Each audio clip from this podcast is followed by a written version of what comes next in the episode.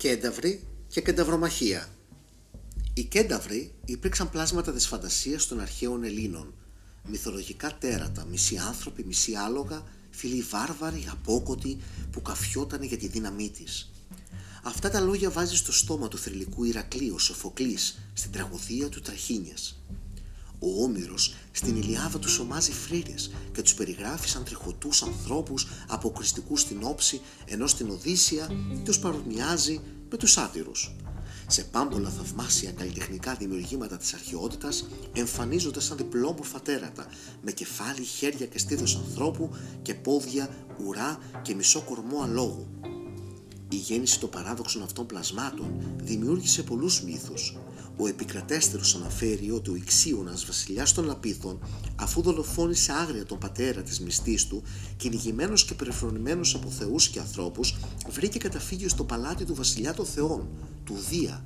Αχάριστος όμως και ασεβής καθώς ήταν επιχείρησε να βιάσει τη σύζυγο του προστάτη και περιφερειέτη του, την Ήρα ο οργισμένος για το άδικο ο Δίας τον τιμώρησε παραδειγματικά.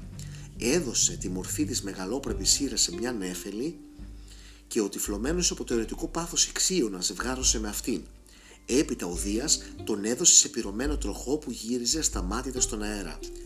Από την ένωση του Ιξίωνα με την Εφέλη γεννήθηκε ο Κένταυρος, πλάσμα αποκρουστικό που όμοιό του λέει ο Πίνδαρος δεν υπήρχε στην πλάση, φρικιαστικό τέρας, που και οι χάριτες αρνήθηκαν να παραβρεθούν στη γέννησή του.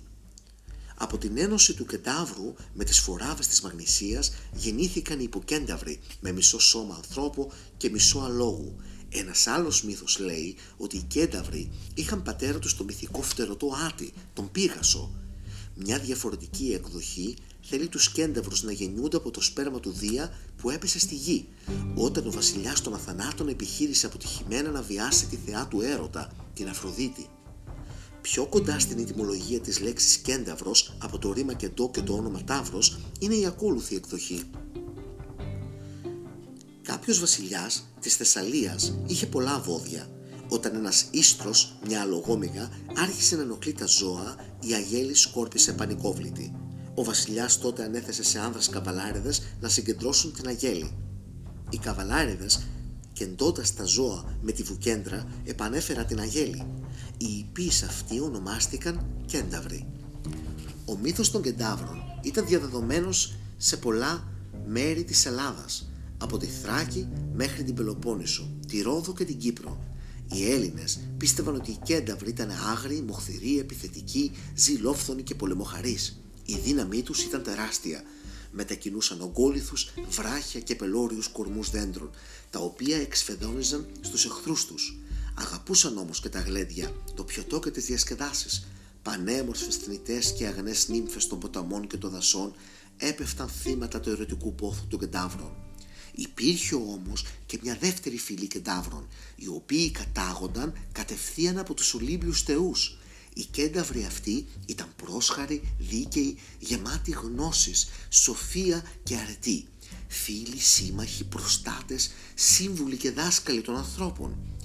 Κύριοι εκπρόσωποι τους ήταν ο Χίρονας, γιος του Κρόνου και της νύμφης Φιλήρας και ο Φόλος, γιος του Σιλινού και της νύμφης Μελίας.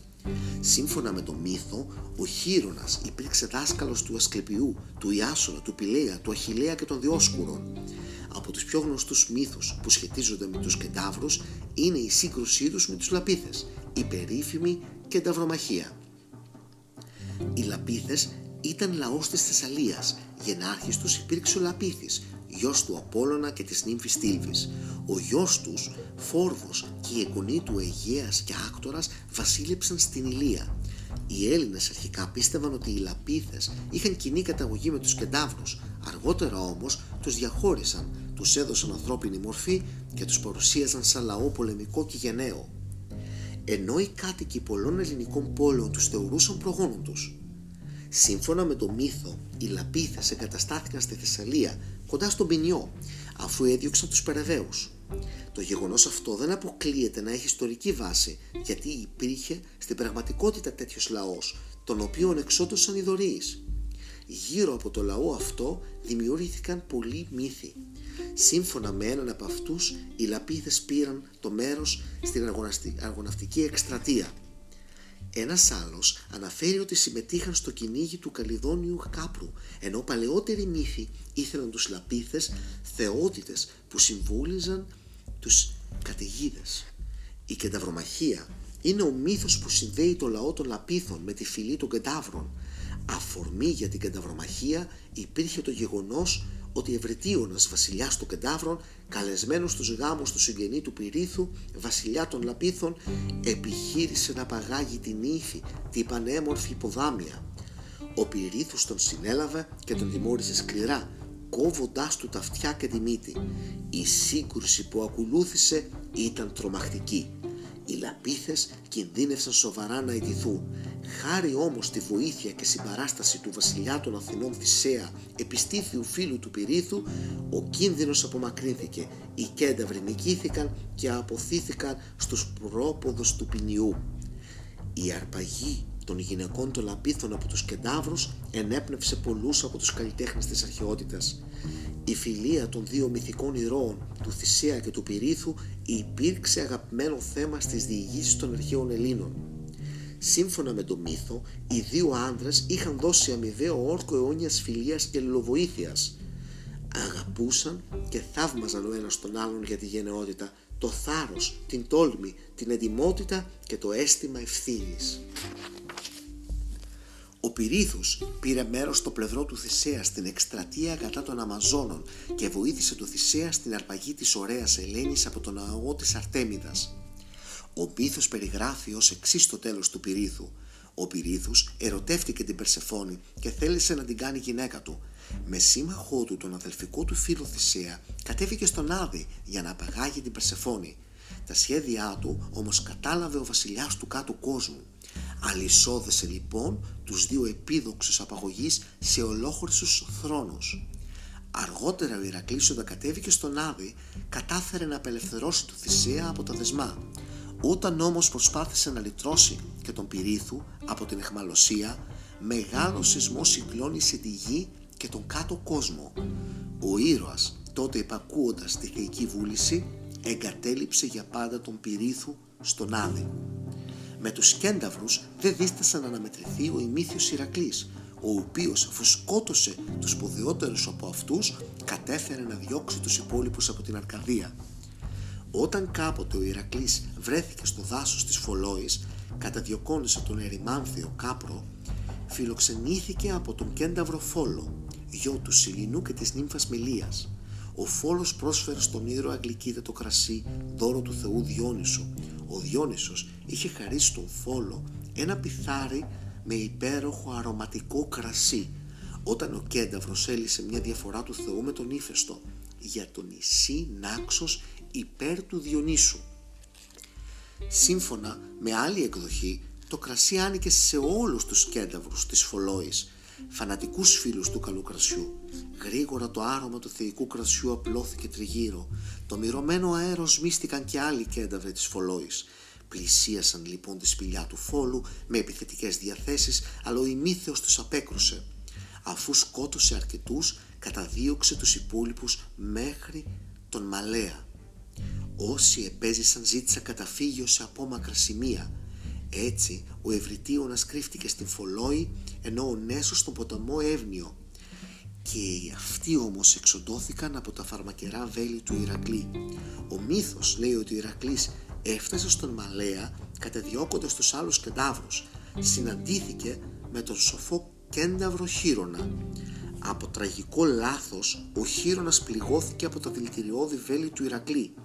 Η πληγή ήταν αγιάτρευτη και ο πόνος αβάσταχτος. Ο Ηρακλής τον περιποιήθηκε αλλά τίποτα δεν μπορούσε να αναποφύσει τον δύστιχο κένταυρο. Ο Χείρονας προτίμησε να αρνηθεί την αθανασία του μη μπορώντας να αντέξει τον αιώνιο πόνο και πρόσφερε τη θέση του στον Όλυμπο στον Προμηθέα. Εξίσου άδικος κατά το μύθο ήταν και ο θάνατος του Φόλου. Ο άτυχος Κένταυρος, ενώ περιεργαζόταν ένα από τα φαρμακερά βέλη του Ηρακλή, τρυπήθηκε από αυτό και ξεψύχησε. Απαρηγόρητος ο Ηρακλής για το διπλό χαμό, τον έθαψε με τιμές. Τον κένταυρο ευρυτίωνα καταδίωξε ο Ηρακλής στη Φολόη και τον σκότωσε έπειτα από παράκληση του δοξαμενού, βασιλιά του Ολενού. Σύμφωνα με το μύθο, ο Ευρετίωνας εκβίαζε το δεξαμενό να του δώσει για γυναίκα του την κόρη του Μνησιμάχη. Ο Ηρακλής σκότωσε τον Ευρετίωνα και παντρεύτηκε τη Μνησιμάχη. Σύμφωνα με άλλη εκδοχή, η Διάνυρα ήταν κόρη του δεξαμενού. Ο Ηρακλής σκότωσε τον Ευρετίωνα κατά τελετή του δάμου και παντρεύτηκε τη Διάνυρα. Η επικρατέστερη εκδοχή για το θάνατο του κέντευρου Νέσου είναι η ακόλουθη. Ο Νέσος κατοικούσε κοντά στον ποταμό Ευνίο. Ερωτεύτηκε τη Διάνυρα και προσπάθησε να τη βιάσει.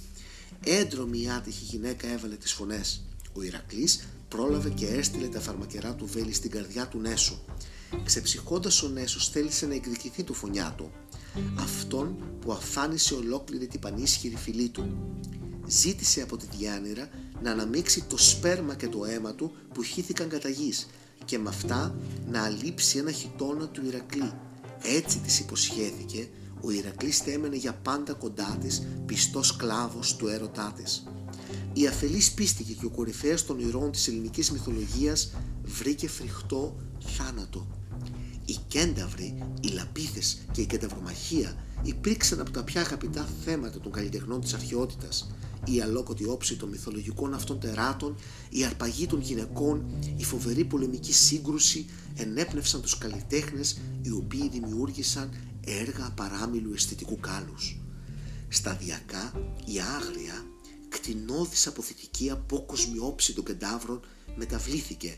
Η μορφή ημέρεψε και γλύκανε Αργότερα οι Έλληνες παρουσίασαν τους κένταυρους με περισσότερα ανθρώπινα χαρακτηριστικά και ιδιότητες, κρατώντας κύπελα, πυρσό, αυλό, λύρα ή τέφη, εμφανίζονταν να ξεφαντώνουν συντροφιά με τον Διόνυσο, τον Πάνα, τους σάτυρους, τους Ηλινούς, τις Βακχίδες και τις Μενάδες. Άλλοτε πάλι με έκφραση εκστατική που αποπνέει ερωτισμό να παίζουν γλυκά με το μικρό φτερογό γιο της Αφροδίτης, τον έρωτα.